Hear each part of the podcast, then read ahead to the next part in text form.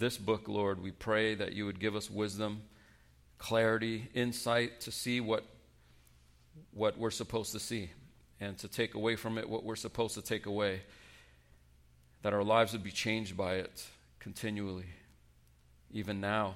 That you would break into our lives in a fresh way with a fresh word from this concluding portion of this tremendous book given to John by Jesus Christ. We pray that we would uh, reflect the glory that is yours um, in our lives as a result, Father, of this time together. We pray it in Jesus' name. Amen. Amen. Please do turn with me to Revelation chapter 22. Revelation 22, last book of the Bible, last chapter of the last book of the Bible, and we're in the last section of the last chapter of the last book of the Bible. So it should be easy to find quickly, and we do want you to turn there. If you didn't bring a Bible, um, you can use your phone, use a tablet, whatever you have to access God's Word. Now, as you read through Revelation, you need to understand that it's written to people in despair. Okay, first century Christians living underneath the shadow of Rome, uh, where uh, you know you were you were able to recognize any number of gods, but to step out and say, "No, there is only one God, and I will not call Caesar that." You're immediately oppressed. You're immediately persecuted. At the very least, if not arrested and thrown in jail or, or killed, you're maligned, you're ridiculed, because everybody believes in a plurality of gods. You know, you, the Romans might call it this and the Greeks call it that, but there's many gods. There's gods of this and gods of that, gods of war, gods of romance, gods of whatever. But Christians are weird. Christians are like, no, you, you guys are all idolaters.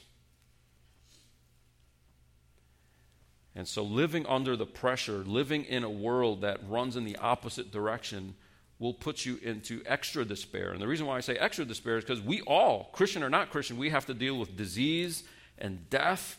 We have to de- deal with job losses, financial difficulties, all the things that everybody, uh, that drives everyone to despair, Christians deal with. And then on top of that, we also have to deal with this uh, sometimes very acute and pronounced kind of persecution by the world that explicitly or implicitly stifles our growth because we're scared to be too Christian in a world that will sneer at us for it. Now, as we look through the book of Revelation, I've tried my best not to turn every sermon into here's five views. Here's six different ways to take this. And I, we could have easily done that. I, I tried to minimize that.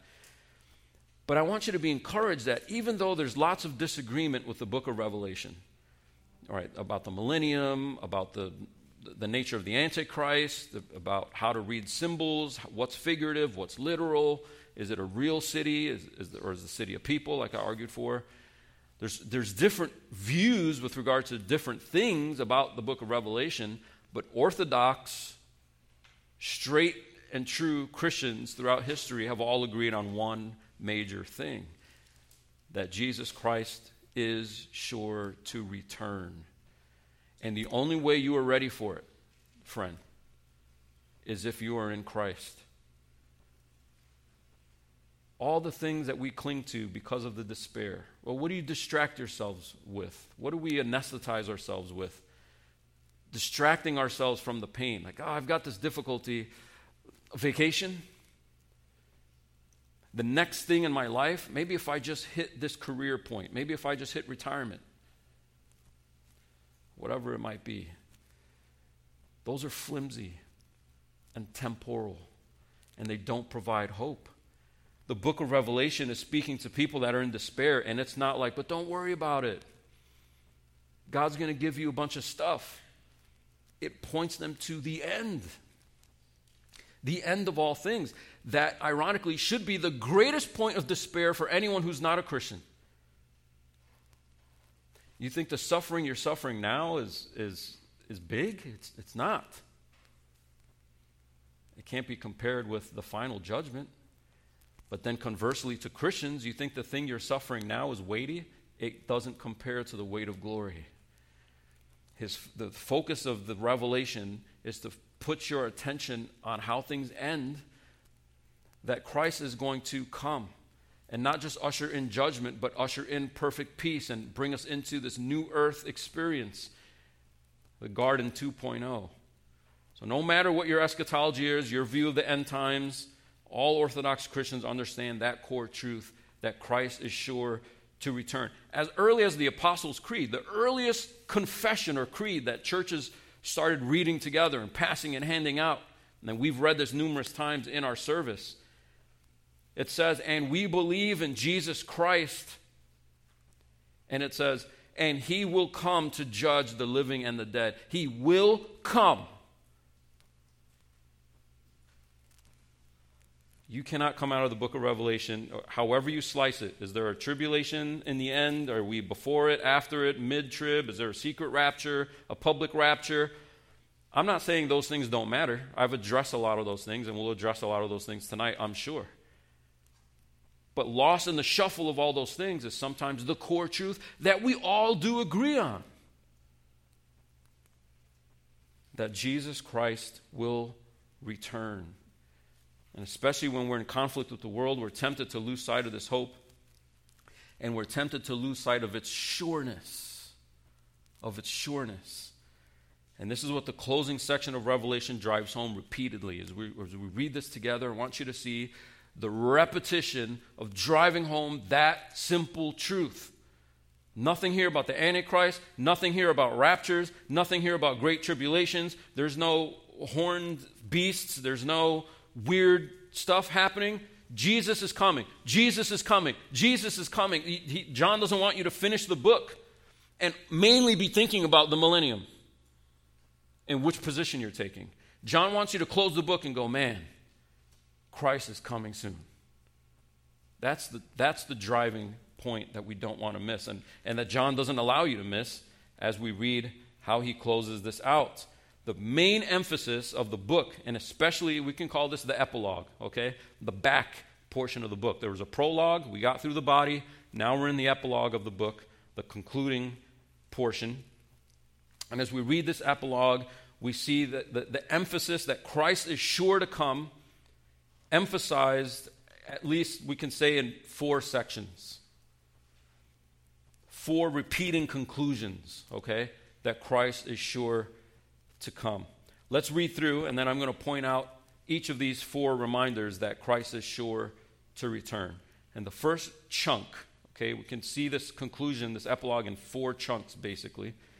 And the first chunk is verses 6 through 7, which says, John writing, and he said to me, this angel that's speaking to him, we're picking up where we left off, and he said to me, These words are trustworthy and true, and the Lord, the God of the spirits of the prophets, has sent his angel to show his servants what must soon take place.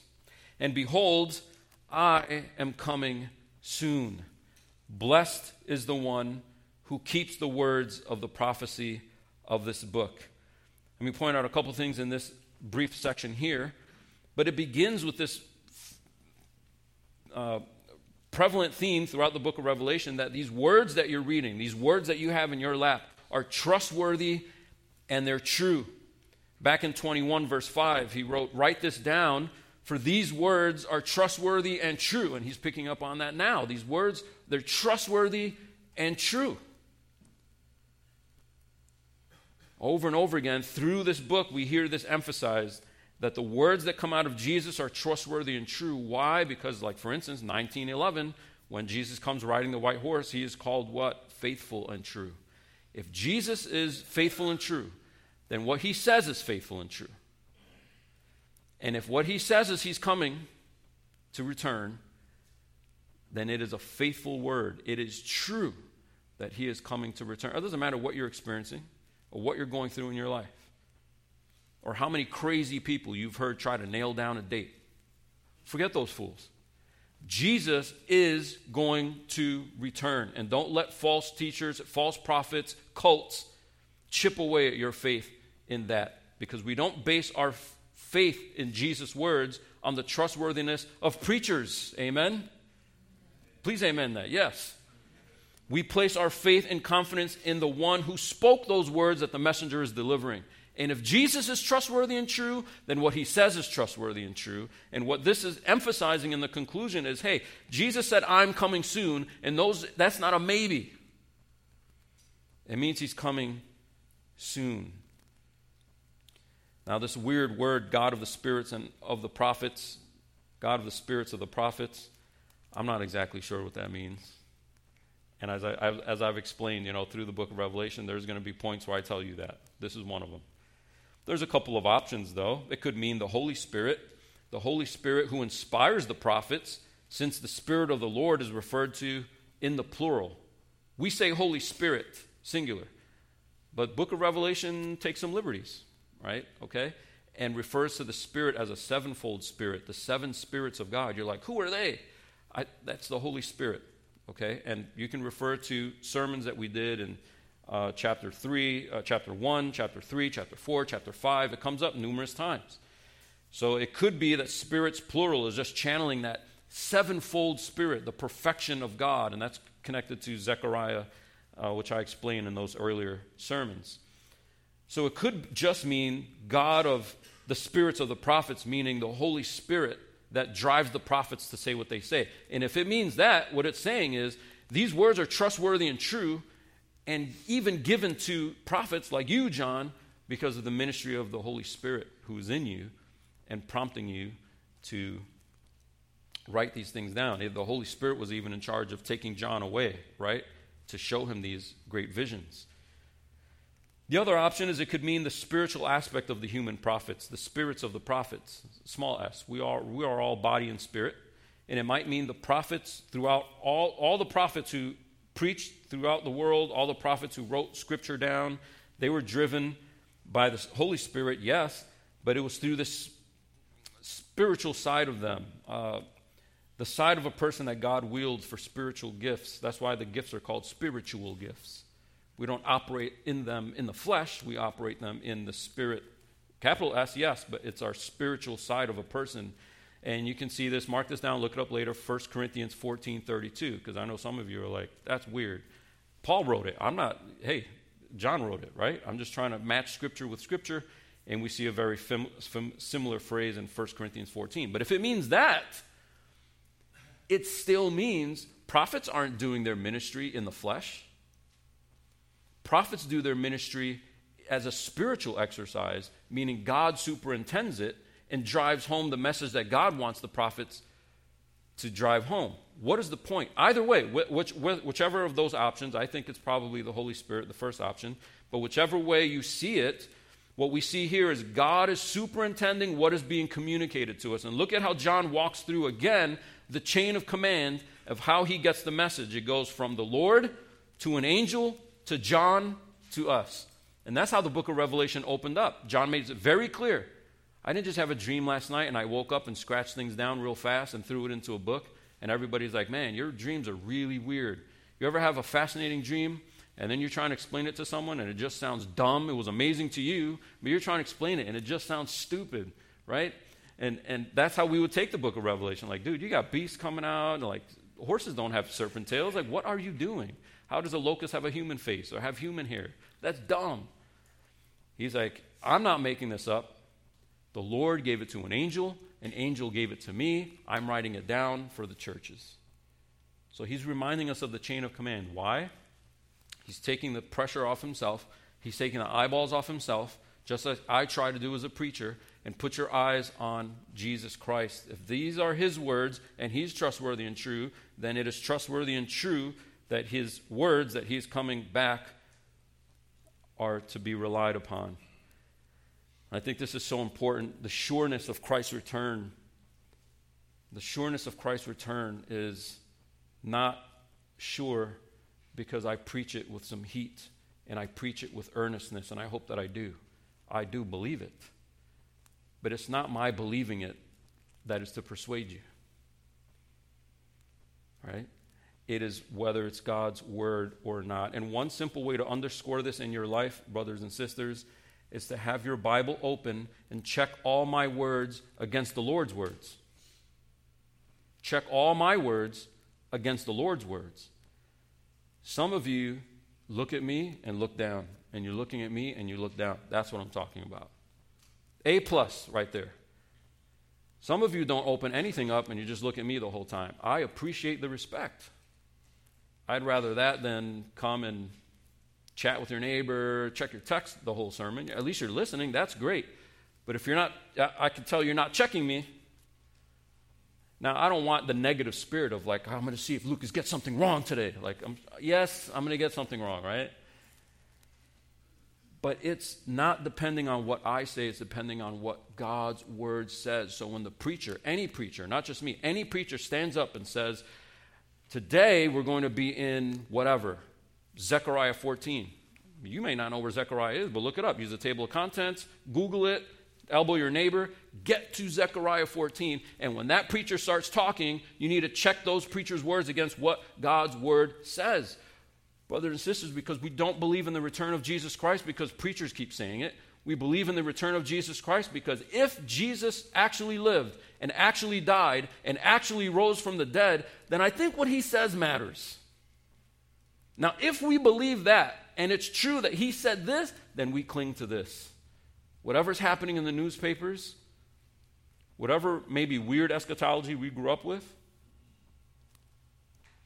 what we cling to are the words of Jesus Christ himself. A more important way that this applies to our lives is to investigate the Word of God on your own or in groups outside of just Sunday. If the Bible stays closed and only opens on Sundays, you're living off the preacher's words, aren't you? Feed me, preacher, and then close the book, and then no investigation. No, imagine you only ate on Sundays. A lot of us would be a lot trimmer. I, understand that part. That might be a backfired illustration. But we're not going to do that. Right? Even you intermittent fasters jumping on that fat or whatever. You're not, you're not eating just Sundays, right? We don't, that's crazy. You, why, why, would that be crazy? Well, it, it's painful to not eat, first of all. And second of all, I'm not going to have energy to work. I'm going to have brain fog. Yes, that's happening to you spiritually when your only diet is feeding on the sermon every Sunday. Please do not depend on me for your diet. I am not God's words. I'm, I'm a servant trying to help, and I, I, I feel John here, right? Where John is like, hey, man, it's, I'm getting this from somewhere else, and I'm trying to deliver it to you. Investigate Scripture because these words are faithful and true, and Scripture is clear all throughout that there will be a final time of judgment and then bliss. I understand those who come to church and they're just coming to church because of some other reason and they're not in yet or they're investigating or you're standing on the outside and you're not sure whether you believe all this stuff. What I don't understand is believers who have a functionally kind of a part-time belief. We believe in certain things, but other things we just kind of we don't really believe them. If we really checked our hearts. And I think the return of the Lord is one of those because it just seems so distant. It just seems so far. And it's, it's, we've been saying it for 2,000 years. And where is it? Does he see my pain? And so we distract ourselves with other things. And we have a long season celebrating the birth of Christ. Well, we know that happened. But we don't have music in the stores, Costco overrun in the aisles with uh, decorations three months in advance of the return of the Lord. We need to love the return of the Lord, uh, should, dare I say, more than Christmas. We don't have a final book of the Bible that just talks the birth, the birth, the birth, the birth. Look, we love gifts and we love decorating. That's a lot of it. But the core truth of it, we appreciate that he came to accomplish something. Okay, but what did he come to accomplish? It's not finished yet. It's not done yet. He provided the way, he provided the ark. And we're in a time now we're inviting people into the ark, but the flood hasn't happened yet. And the new earth on the other side of the flood hasn't happened yet. That's the landing spot. And we need to cling to it and hope in it trusting that Jesus will usher in his physical, visible return. Some of us struggle to remember that Jesus Christ is in the flesh now. Jesus is in his physical, resurrected body now. And that's how he's going to return a physical, visible earthly return. It's real. And if we struggle to cling to that, we might want to check our prior beliefs that we say we cling to, whether he ever came at all. But if he did come and he did rise from the dead, that seals it. He is returning. Glory be to God. All right, these other sections will be faster. Second one of the four concluding sections is 8 to 10. 8 to 10. I, John, am the one who heard and saw these things, and when I heard and saw them, I fell down to worship at the feet of the angel who showed them to me. But he said to me, You must not do that. I am a fellow servant with you and your brothers, the prophets, and with those who keep the words of this book. Worship God. And he said to me, Do not seal up the words of the prophecy of this book, for the time is near. John wants to deflect putting too much, uh, you know, the eyeballs being on him, just like I want to do as a preacher. And the angel does it too. You see that? The angel's like, hey, I'm not Jesus. I'm also delivering you words from the one who's faithful and true. I'm not the one who's faithful and true. But you'll notice at the end of that section in verse 10, he follows that up. He corrects John, attempting to worship him. Um, John is, is redirected to worship the Lord appropriately. And he says, Do not seal up the words of this prophecy, for the time is near. See it again? There it is again. The time is near. Let's, he corrects the, the, the bad worship thing. Direct your worship appropriately, just like we've been trying to do, right? Direct your worship to the Lord, your, your attention on God and what He says, not on preachers, not even on angels.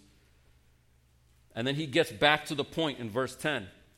Don't seal up these words, let them out, give them to the churches. Let's preach them, let's share it because the time is near. There's not forever to tell people a flood is coming and, and that there's an ark available.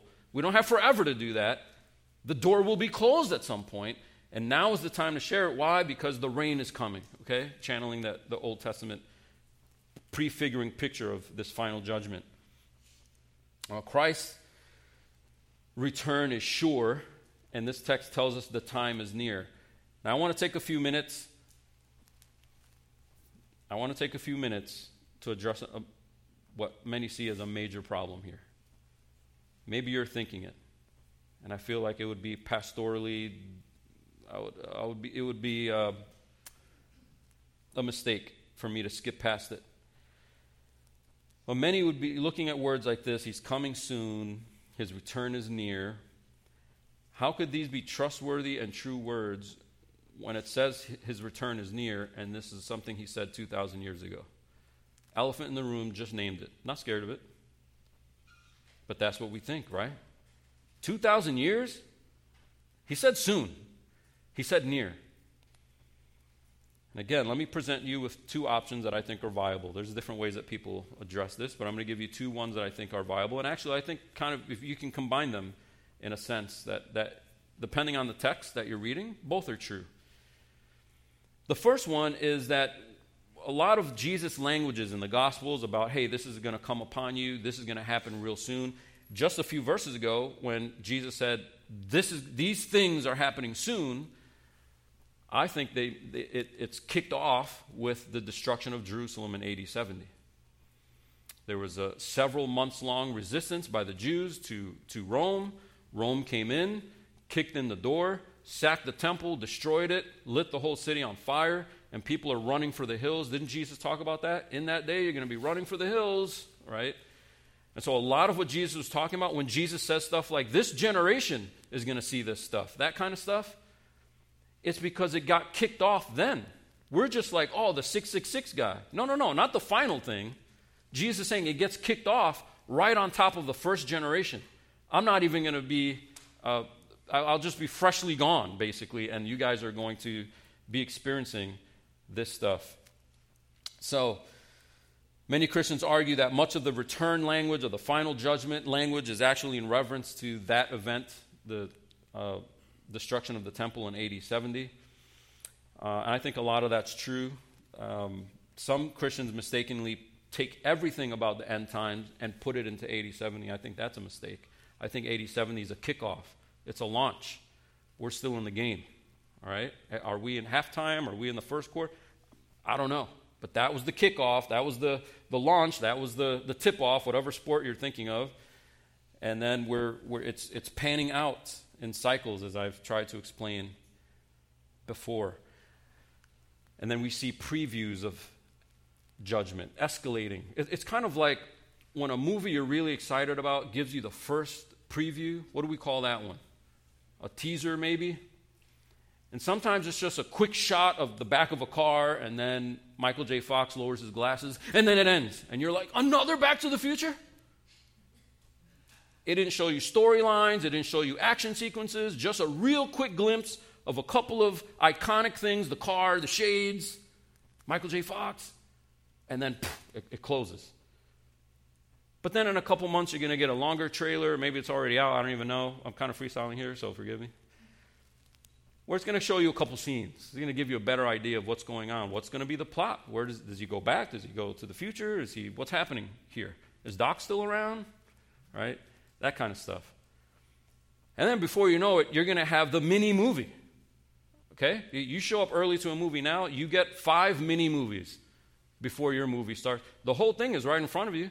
It shows you the bad guy, it shows you betrayals, it spoils plot twists. I'm like, what is going on? I just got five free movies. The closer you get to the date, the bigger the preview, the bigger the trailer. Okay? Now, I think as you read through Revelation and the stuff that Jesus is talking about, some of the things when Jesus says this is soon, it's right on top of you, it's because it's that initial trailer, the stuff that happened in AD 70, and even closer. That stuff kicked things off. That was like the first initial trailer. And then we have this escalating stuff. You've got your Hitlers and your, your Stalins, okay? The, the, world is full of this, this histor- the, the, history of the world has this timeline that has these escalating uh, sort of previews of the final thing. It's not the full movie yet, but we get trailers throughout. So when Jesus says soon, he might be referring to that first initial beginning of how things are going to kick off. The other option, which I think is also true, and definitely um, what I hold to, at least right now, is the idea that something is soon means that there's nothing left on the calendar, there's nothing left on God's to do list. He's been checking off these boxes. You, some of you have in your kitchen a, a to do list, and you get the marker out and you check off the stuff and there's one final thing left to do, and that's the time we live in. There's one box left to check, and then it's over. Now, back in Daniel, Daniel was told by the angel, seal up these words because the time is not yet. There's so many things that have to transpire. You have to seal these words up. We're not ready for these words. These words of final judgment and the return of the Son of Man and all this stuff. A lot of what Revelation is borrowing from, from Daniel. The angel told Daniel, close up these words, seal up these words. And then here he's telling John, don't seal these words. Why should Daniel have sealed the words up and then John doesn't? Because Daniel has a few boxes left to check before this stuff is, is as, as relevant to the people as it's intended to be. Jesus has to come and be born, he has to live a perfect life. He has to experience the suffering of the passion. He has to experience death. He has to be raised from the dead. He has to establish and fortify the disciples uh, after his death. And then he has to ascend and send the Holy Spirit. And then the church age has to begin. That's a, that's a, a lot of boxes that got checked kind of in a quick fashion, but those had to be checked first. Now, what's next? What's next? This is the issue I have with the timelines and charts that have 15 boxes still left to check before Jesus returns. I think the next thing is Jesus' return. That's next. And in that sense, it's soon. How soon? I don't know, but it's next. You don't have time for anything else. It could be this generation, the next generation, I'm not sure. We don't have a date. What we do have for sure is that the next thing on God's agenda is this. And you're either ready or you're not. I think by soon, he doesn't mean by American standards where we're like, what took you so long? So long according to who? If dude you're waiting for was from another country, he might be perfectly in time. You know, if you're from Germany, right? And the person you're waiting from is from Africa, that's a little bit stereotypical, but I find it to be broadly true. Different cultures view time in different ways. So when you see soon, uh, is that American eyes, German eyes, African eyes? How are you reading soon? Now, if within cultures we have such a disparate view of what near or soon means, now we're trying to think about uh, what does God mean by soon? So I don't think we should be tempted to go, he said soon, and it's been 2,000 years, therefore he took too long for these to be trustworthy and true. That would be a deadly mistake. A deadly mistake. Noah was mocked. I don't see rain. I don't even see clouds, bro. And then they died.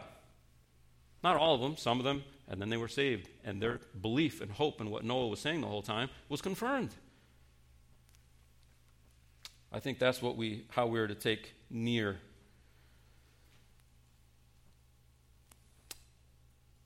Last little side note, and then I'll press through the others with a little bit of a faster pace, but I think this is an important. It seems to me that the return of Christ is probably not any second. That's how I grew up. Any second. Might be while you're brushing your teeth. Right now, before we go to lunch. I'm not sure I'm there anymore. I'm not sure I'm there anymore. Uh, pre mills, who are also pre tribulation, and if that doesn't make sense to you, come on out tonight, dump a question in the thing, and I'll try to explain that. They believe that. And that's what a lot of us grew up with. It's, it's any second because the next thing on the agenda is a secret rapture where we get zapped up and then the whole world starts falling apart, right? That's the next thing on the agenda, and that can happen any second. But I think the next thing on the agenda is just his return, period. I think the rapture, return, reign, all of it, the final battle is all in one shot. And I can explain more of that tonight if you like. But, but, and they could be right. I could be wrong. And that's not something you want to gamble with. When I start seeing signs, then I'll get serious. Man, you could be in a car accident today. Let's not forget our own frailty and mortality. But I believe there's, there's going to be a ramping up of worldwide persecution before the return. I think that's going to happen before the return. But how long would that take? I believe that ramping up can happen really, really fast. Let me ask you I know this is stepping into controversial territory, but how long did it take for the world to shut down due to a virus? How fast was that? We're just enjoying our lives. Nobody's wearing masks. We're not even thinking about stuff, right? And how long did it take for pastors to be arrested for having church? I mean, that was really fast. In places where they were not arresting pastors, suddenly your pastor's in jail. I mean, it happened like that. So, how long would it take for a world scale assault on the church? Not long. Could it be this generation? Yeah. I, I do not want to underestimate Satan being loosed from his chains, the leash lengthened, how fast he can get to work. And Things are getting prepped now. And at the very least, we saw how it could happen. We saw a little preview of how it could happen, whatever you think about the virus, I don't care what you think about the virus or vaccines, you saw how fast things can happen. Is it any second? I wouldn't say any second. Could it be this generation? I think so. I think it can happen fast. All right, two more sections, real quickly. 11 to 12 is a short one. Again, emphasizing the return of Jesus Christ. Let the evildoer still do evil, and the filthy still be filthy, and the righteous still do right and the holy still be holy. Behold, I am coming soon, bringing my recompense with me to repay each one for what he has done. That's kind of weird way to put it. Let the evildoer still do evil, let the filthy still be filthy, and let the righteous still do right. Almost like, go ahead, evildoer, keep doing your evil. Good for you, or bad for you, however you want to put it. You do you. And then the righteous, y'all do what y'all want to do, which is apparently righteous things. Everyone's just going to do whatever. That would contradict the entire Bible, let alone the entire book of Revelation. Just everybody, whatever. I mean, it's full of warnings. Get in the ark, right? I think what's happening here is a couple different uses of the word let. Okay? The first use of the word let the evildoer be uh, still do evil, let the filthy be evil is is sort of permission. Like, you know, they're going to do what they're going to do, and that's them. But you, righteous people, that let is exhort, exhortation. But let the righteous keep doing righteous things. Let the holy people do holy things. Let the, those who are faithful persist in faithfulness. There's always going to be the outside group. But if you're in the inside group, be the inside group and live righteously. This is why you interpret Scripture with other Scripture, because reading it as God permitting evil doesn't make any sense at all. But if He's saying there's always going to be the outside group, but you be the inside group, then it makes perfect sense and matches perfectly with the entire book of Revelation. And how does He follow it up? Verse 12 Behold, I am coming soon. There it is again. And then the fourth one is a bigger chunk 13 to 20 verses 13 to 20. Look at that with me. And we're not going to get to the emphasis until about verse 20, but let's start at verse 13. Jesus establishing himself through the angel to John I am the Alpha and the Omega. And just in case his readers weren't familiar with the Greek alphabet, he means the first and the last A through Z. I'm all of it. The beginning and the end. I started this thing and I'm going to finish this thing. Right? Satan doesn't win. In the beginning, God created the heavens and the earth, and then Satan came in and ruined it, and Jesus just gets away with rescuing a few people, but everything else remains cursed. Now, he, he rescues the earth too, and he will do it, securing it not by bowing his knee to Satan, who's the ruler of all things, but by conquering Satan in the cross. So he is the beginning has the, and the end. He started this redemption plan. He's going to finish this redemption plan. Blessed are those who wash their robes so that they may have the right to the tree of life. We talked about that before. And they may enter the city by the gates. Outside. Outside are the dogs and sorcerers and the sexually immoral and murderers and idolaters and everyone who loves and practices falsehood. I, Jesus, have sent my angel to testify to you about these things for the churches. I am the root and the descendant of David, the bright morning star. The Spirit and the bride say, Come. And let everyone, let the one who hears say, Come. And let the one who is thirsty come. Let the one who desires take the water of life without price. I warn everyone who hears the words of this prophecy of this the prophecy of this book. If anyone adds to them, God will add to him the plagues described in this book. And if anyone takes away from the words of the book of this prophecy, God will take away his share in the tree of life and in the holy city, which are described in this book. Verse 20 He who testifies to these things says, Surely I am coming soon. Amen. Come, Lord Jesus. Now, here we see a recap of, of who is in and who is out. Those who come to the Lord for satisfaction, those who recognize their thirst and they come to the Lord for perfect, satisfying drink, salvation. Those who receive Jesus' invitation to come. And then you also have those who don't receive that invitation. They, they love and practice falsehood, the text says, verse 15. They love and practice falsehood because they do not love and cling to what is trustworthy and true.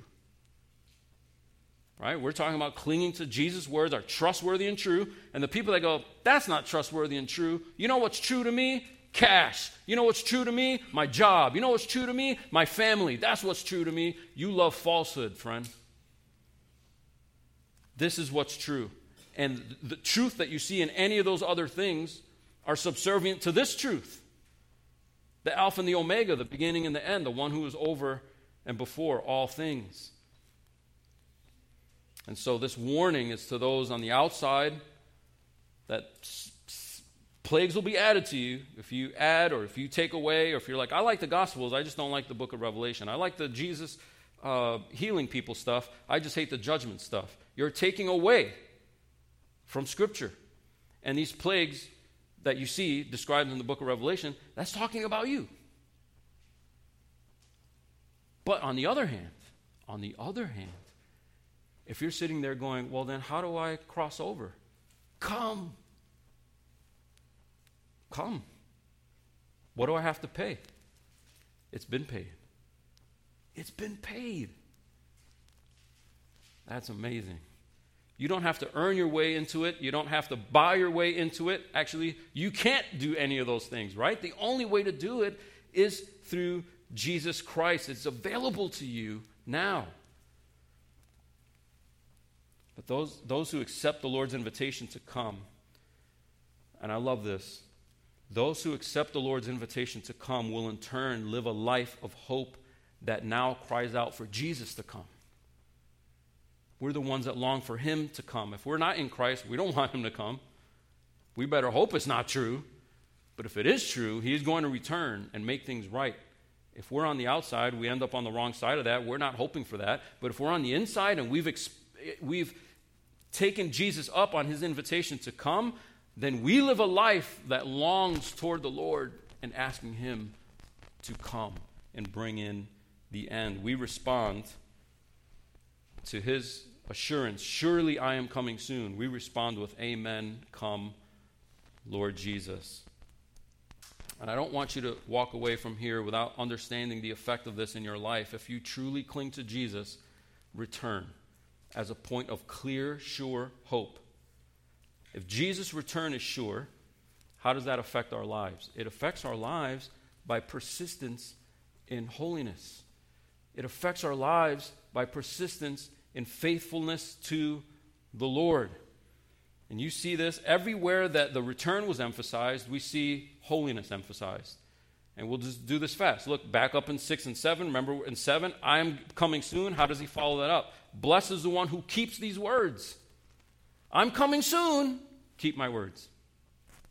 You see that emphasis again when John is tempted to worship the angel, and the angel doesn't say, No, no, no, no, no, this isn't about worship. No, it is about worship, but don't worship me. Worship who? Worship God. Worship God. And take this prophecy and give it to the people. Don't seal it because the time is near. So worship God, the time is near. And one verse away from each other again. And then in verse 11, he talks about the righteous still doing what's right and the holy still being holy. Don't start and then you drop off. Times got tough, Jesus took too long, church got boring, whatever the things are that kind of tempt us to kind of start checking out. Still be holy, still be righteous, still do what's right. Why? Verse 12, because Jesus says, I'm coming soon and I'm bringing my recompense with me, repaying each one for what they did. Not just the bad stuff, which is true, recompense could be negative, right, because of damages, or recompense can mean the, the wage that you get because of a service that you render. It, so recompense doesn't just mean here's the punishment you did bad, it's here's the reward you did well. And there's that side too. Even the last book of the depressing sounding book of Ecclesiastes ends with that. God sees all things, every evil thing and every good thing, and we focus on the evil thing. Oh my goodness, he even sees my thoughts. Yeah, he sees the good thoughts too, though. And as the Lord transforms you from the inside out and you start producing holiness in your life, did God do that work in you? Yes. Does He reward you for it anyway? Yes. It's kind of like the parent, which I guess I don't normally do it, but it's like do your chores, and then they do the chore, and then you reward them. Right? You take them out, and you're like, get anything you want. And you're like, but that's what I had to do. That's what Jesus does. He tells us what we have to do, He empowers us to do it, and then He rewards us for it. That's amazing. That's the side you want to be on. That's what the hope in the Lord's return is supposed to do is pr- produce holiness in us. In verse 13, blessed are those who wash their robes, reminding us how do you get holiness? How do you live a life where you're living for righteousness? Well, it's not birthed from a place of, I'm going to do it now. I heard that sermon. We've been through the book of Revelation. We're doing it. Let's go. I'm in. Let's go. Play the music. Curate a Spotify playlist to get you going, and you get your headphones on. You're going to motivate yourself. That lasts three seconds. The way it's birth is not coming to Jesus going, check this out. I've got this new plan. It's coming to Jesus and going, I'm thirsty and parched because I cannot get satisfaction anywhere except in you. I need you to be my shepherd. Blessed are those who wash their robes, not in their own good works. You wash your robes in the cleansing that is only available in Jesus Christ. That's why he says, Come and take the water of life without price. Ben just recently preached on this from Isaiah. Come and take the water of life without price. Without price, not because it's free, without price because it was already paid for. And that was paid by the cross of Jesus Christ. Then, final section in 18 to 20 kicks off right there in 18, right? What does he expect of us because he's coming soon? Well, verse 20 says, Surely I'm coming soon. But 18 to 20 talks about adding to the book or taking away from the book. And don't, don't add to it or take away from it, which is another way of saying, Listen to my words as they are and do what I say. Some of us do less than what God says. Some of us do, God, I'm going to do this, and I'm going to do this, and this, and this, and this. Aren't I awesome? You're still not drinking the water that Christ provides. You're still coming. That's a place of thirst. Don't add to it, don't take away from it. Listen to what God says and live into that. Why? Because it's verse 20. Uh, Jesus says, I'm coming soon. That's why. And that's what motivates us. And then the final line of the book, the final line of the book, verse 21. The grace of the Lord Jesus be with all. Amen. Now it's easy for us to go, oh, that's a closing. It sounds like the closing to a letter, right? Like a lot of Paul's letters. It's, it's a way to sign off. It's kind of like when you sign off sincerely, Lucas O'Neill. And we just don't really pay attention to that because it's so customary. We're like, hmm, were his other letters insincere? That's strange. He said sincerely. Lucas O'Neill. You probably didn't even think about it. You probably have an automated thing in your email to sign off the same way, so you don't have to type it every time, and it's just automatic. But this is still Scripture, and this is still God's holy inspired word. It's not just a closing, and it does make this feel more like a letter. We started with seven letters to the seven churches. This is delivered to real people in real time, in real life, experiencing real pain, and this was a letter to them, essentially. And we can appreciate that, but we can also lose sight of the tremendous theology that is in that final line. We don't want the power of this line to get lost in the fact that it's a typical letter closer. What it means is that without the grace of Christ, we will not persist in faithfulness to Him. But by the grace of Christ, in the grace of the Lord Jesus Christ, if it's with us, then we can listen to the words of this book and live accordingly. We can have fun debates about the millennium, we can have fun talking about tribulation, but at the end of the day, we can link arms and affirm each other's faith that this world will not always be as it is. There is an end coming, and we need to do our best to make sure that our lives look like we believe that. Jesus is returning and he's bringing a big bag of recompense. And for those who are on the inside, it's a, it's a bag of reward for those who persisted in faithfulness and didn't give up, those who endured all the way to the end. And the many challenges that enter your life, brother and sister, the challenges that enter your life are there to see if you are fickle or faithful. We all experience challenges. But those of us who lean on God's grace to get us through will make it to the end. And He is faithful to do it. Let's pray. Father, we're grateful to you for not only giving us a challenge to follow you and to be faithful, but giving us the way to do it, giving us the ability to do it by the grace of Jesus Christ. We don't want to leave here committed to our own strengths. We want to live here drinking deeply from the well that is provided by Jesus Christ, that our full satisfaction is in His work on our behalf, and that as we drink and we feel that spiritual hydration, we, we, we're energized to get to work. Not to earn salvation, but because we're saved. Not to gain favor with you, but because you've set your favor on us. And we ask for the strength and the fortitude it will take to withstand any level of temptation, any level of judgment previews before the end, any level of persecution, any kind of discomfort we might experience in this life, the regular discomforts that everyone gets, and especially the ones that we get because we're followers of Christ. We pray that by your grace you'll get us through, Lord. We close in this song reminding us of who you are and what you've granted us. And we pray it in Jesus' name. Amen.